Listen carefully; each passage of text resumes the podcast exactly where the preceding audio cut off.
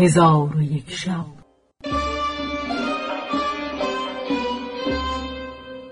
چون شب سیصد و هفتم برآمد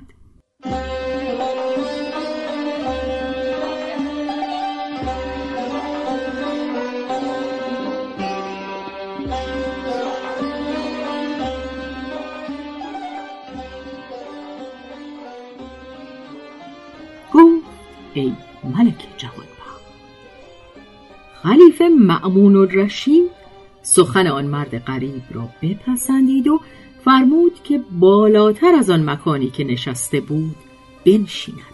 چون مسئله دوم طرح شد و نوبت سخن گفتن به دور رسید جوابی بهتر از جواب نخستین باز گفت. معمون فرمود که از آن مکان نیست بالاتر نشیند.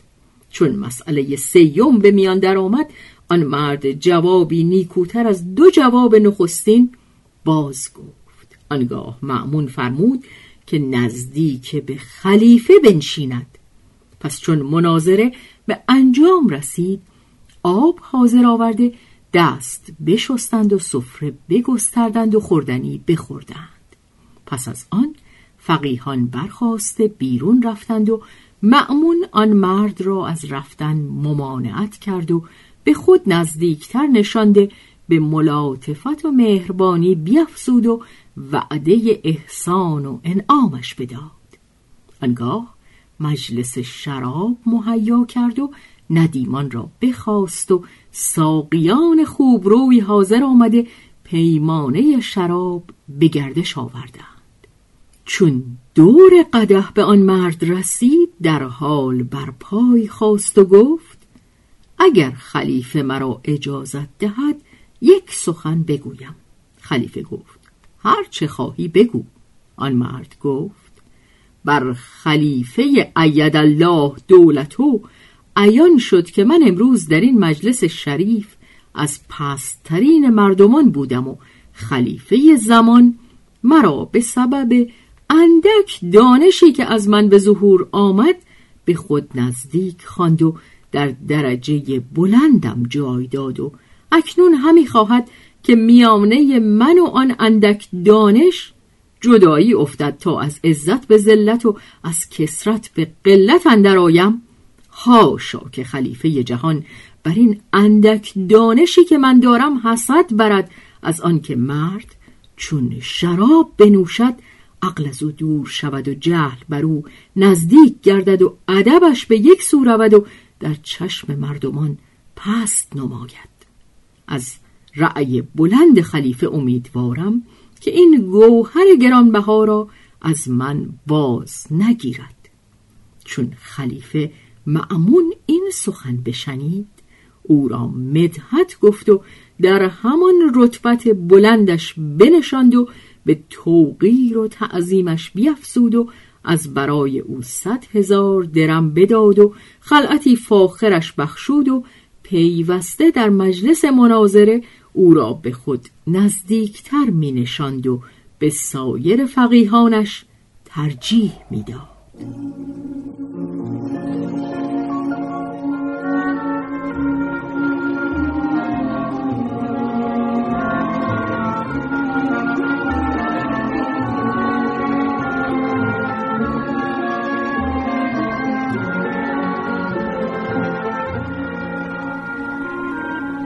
حکایت علی ابن مجد الدین و کنیزک. و نیز حکایت کرده اند که در روزگار قدیم بازرگانی بود از بازرگانان خراسان. مجدالدین نام داشت و او را مالی بسیار و غلامان و کنیزکان بیشمار و همه چیز مهیا بود مگر اینکه از عمر او شست سال گذشته و به اولادی مرزوق نگشته بود. پس در سن شست سالگی خدای تعالی جلت قدرتو فرزندی به دو عطا فرمود. او را علی نام نهادند. چون آن پسر بزرگ شد و همه گونه صفت کمال جمع آورد پدرش را بیماری مرگ بگرفت. آنگاه فرزند خود را خواسته به او گفت ای فرزند مرا هنگام مرگ در رسیده همی خواهم که تو را وصیتی گویم. پسر گفت ای پدر آن وصیت چیست؟ مجدالدین گفت ای پسر از همنشین بد دور شو که جلیس بد مانند آهنگر است که اگر آتش او تو را نسوزاند دود او تو را بیازارد. و شاعری در این معنی نکو گفته. از این مشتی رفیقان ریایی بریدن به بود از آشنایی. ز تو جویند در دولت معونت گریزند از بر تو روز مهنت علی ابن مجدالدین گفت ای پدر شنیدم و اطاعت کردم. دیگر چه کار کنم؟ مجدالدین گفت تا توانی با مردم نکویی کن و در احسان بکوش و دست افتادگان بگیر که شاعر گفته است. ره نیک مردان آزاده گیر چو استاده ای دست افتاده گیر. به احسانی آسوده کردن دلی به از الف رکعت به هر منزلی.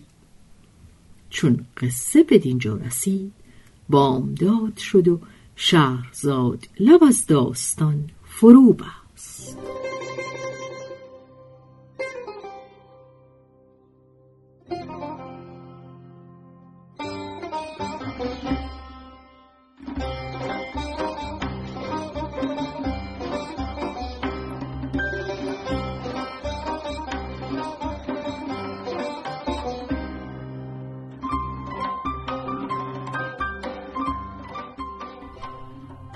به روایت شهرزاد فتوهی تنظیم از مجتبا میرسمیعی.